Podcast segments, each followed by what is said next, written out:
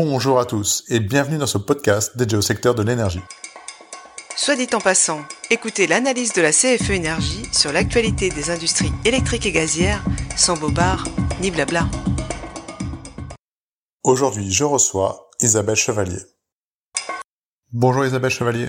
Tu es salariée des fonctions centrales d'Enedis et tu es administratrice au conseil de surveillance de ton entreprise. Peux-tu nous expliquer le rôle du conseil de surveillance et de ses membres?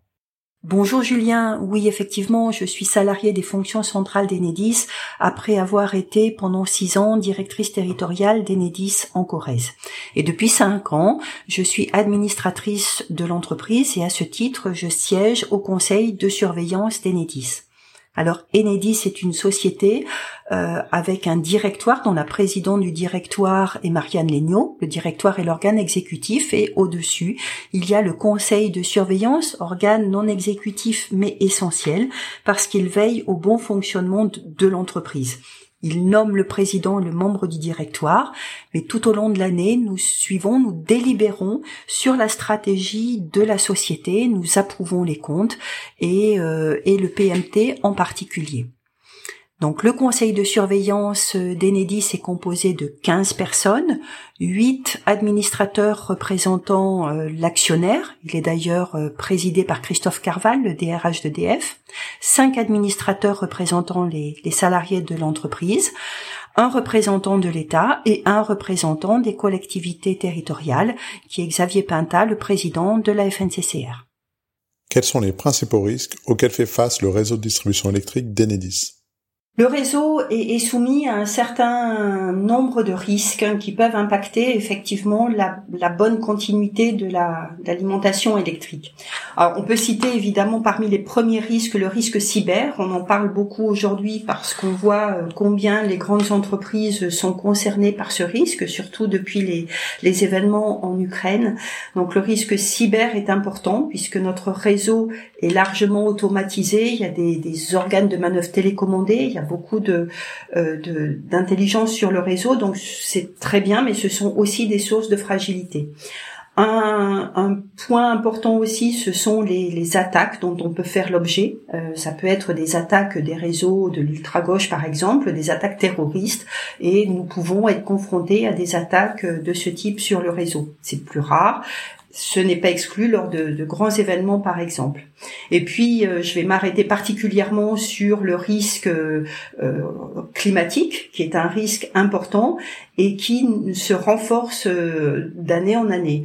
On a vu l'été dernier les incendies euh, géants qui ont eu lieu en, Aquitaine, par exemple.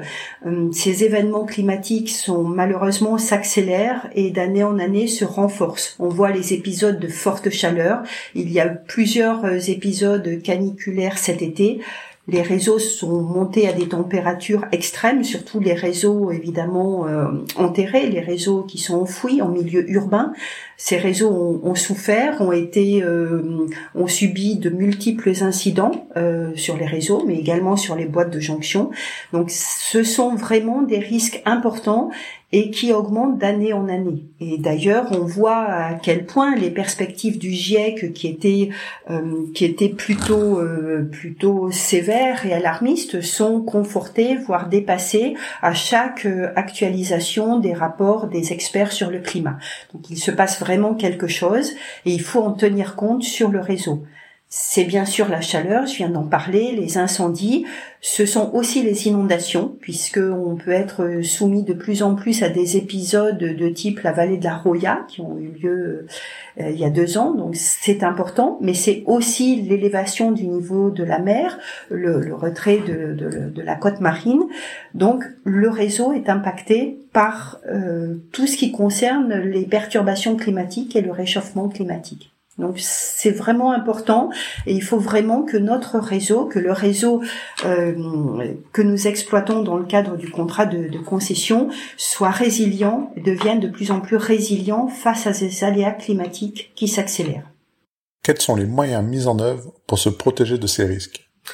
Donc face à ces risques, il faut il faut des moyens euh, pour pouvoir euh, adapter le réseau et le rendre plus résilient. Donc on a vu euh, on a vu les, les, principaux risques, a la cybersécurité, on a des moyens dédiés à la cybersécurité.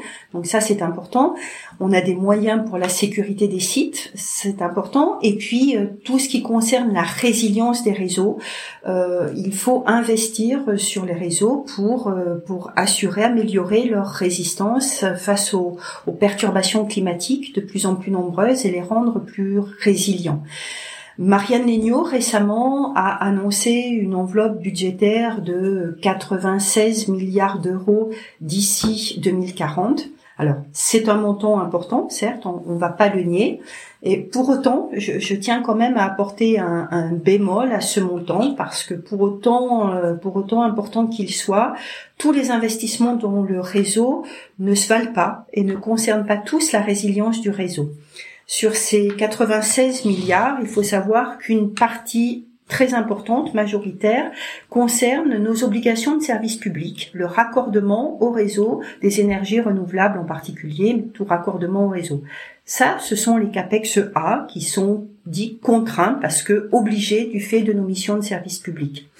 Et ce dont on parle quand on parle de résilience du réseau, on parle d'une autre catégorie d'investissement, les capex, c'est un peu technique, je m'en excuse, qui sont les capex D, euh, qui sont les capex euh, de, de, modernisation euh, du réseau. Et ces capex D, donc aujourd'hui, sont de l'ordre de 900 à 1 milliard, et ils vont passer, je dirais, seulement euh, dans le temps à, à 1 milliard 2 environ. Et, et cet effort euh, n'est pas suffisant pour rendre les réseaux résilients dans le temps. Quel est le rôle d'Enedis dans la transition énergétique?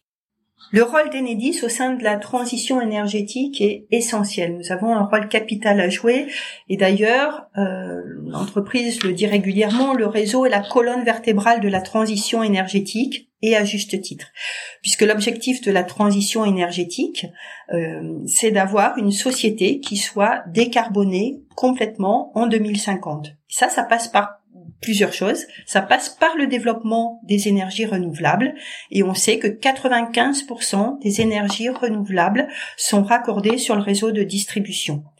L'an dernier, il faut savoir que l'an dernier, en, en 2021, 2,5 gigas de puissance ont été raccordés sur le sur le réseau de distribution. Avec des, des projets raccordés toujours de plus en plus petits ce sont des, des petits projets BT donc pour avoir 2,5 gigawatts ça fait vraiment un, un, nombre important de projets. Ça fait 58 500 installations qui ont été raccordées l'an dernier au réseau de distribution.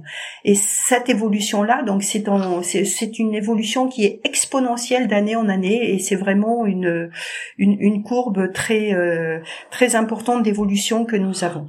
Et puis la deuxième chose euh, sur notre nouvelle société décarbonée, ça passe par l'électrification des usages. Et l'électrification des usages, c'est en premier lieu la mobilité électrique, un poste qui nous, qui nous concerne particulièrement à Enedis, puisqu'il faut raccorder aussi les bornes de recharge de véhicules électriques. Et pour ceux qui ont suivi aussi euh, euh, les interventions de Marianne Legnaud en, à Rennes, au congrès de la FNCCR, elle a parlé d'un véritable plan Marshall de la mobilité électrique, puisqu'on estime que les raccordements euh, de bornes de recharge vont être multipliés par 10 entre 2022 et 2025. Donc une progression d'activité qui est vraiment colossale et qui est vraiment exponentielle pour Enedis pour pour pouvoir assumer ce rôle de, de, ce rôle nos missions de service public d'acteurs engagés de la transition énergétique sur le territoire il faut un réseau résilient on en a parlé il faut investir sur le réseau et puis il faut des bras il faut des moyens humains pour faire on ne peut pas se satisfaire euh, de d'externalisation à, à outrance comme on le fait aujourd'hui pas dire qu'on va sous-traiter et faire. Ce n'est pas correct. Il faut des agents pour faire. On ne peut pas passer les clés du camion, comme on dit. Il faut recruter. Il faut des agents. Il faut des agents qui soient formés et il faut des agents qui soient reconnus euh, dans ce qu'ils font. Et ça, c'est vraiment un enjeu fort des prochains mois à venir pour l'entreprise. As-tu un dernier mot à ajouter? Oui, un dernier mot à ajouter, parce que nous avons vu euh, rapidement les enjeux majeurs qui sont ceux d'Enidis aujourd'hui. Et face à ces enjeux, le rôle du conseil de surveillance est plus important que jamais. Donc face à ça, face à tous ces enjeux, j'appelle tout le monde, tous les salariés, tous les agents à aller voter pour le pour les administrateurs salariés au conseil de surveillance et à aller voter bien sûr pour la liste euh, soutenue par euh, l'alliance CFE INSA Énergie mes positions, je les ai exprimées. Je défends plus de plus de d'investissement sur le réseau pour qu'il soit résilient et puisse s'adapter aux évolutions euh, majeures à venir dans les prochains mois, les prochaines années. Mais c'est également plus de moyens humains pour assumer la transition énergétique, des moyens humains formés et des moyens humains reconnus. Ce sont vraiment des enjeux majeurs que je porte et que je défends au sein du Conseil de surveillance. Donc le 17 novembre prochain, allez voter, on a besoin, on a besoin de vous et la liste de l'alliance CFE UNSA Énergie a besoin de vos votes pour pouvoir porter ses, ses positions au plus haut niveau de l'entreprise. Merci à tous. C'est terminé. Je vous donne rendez-vous prochainement pour un nouveau podcast. À très bientôt.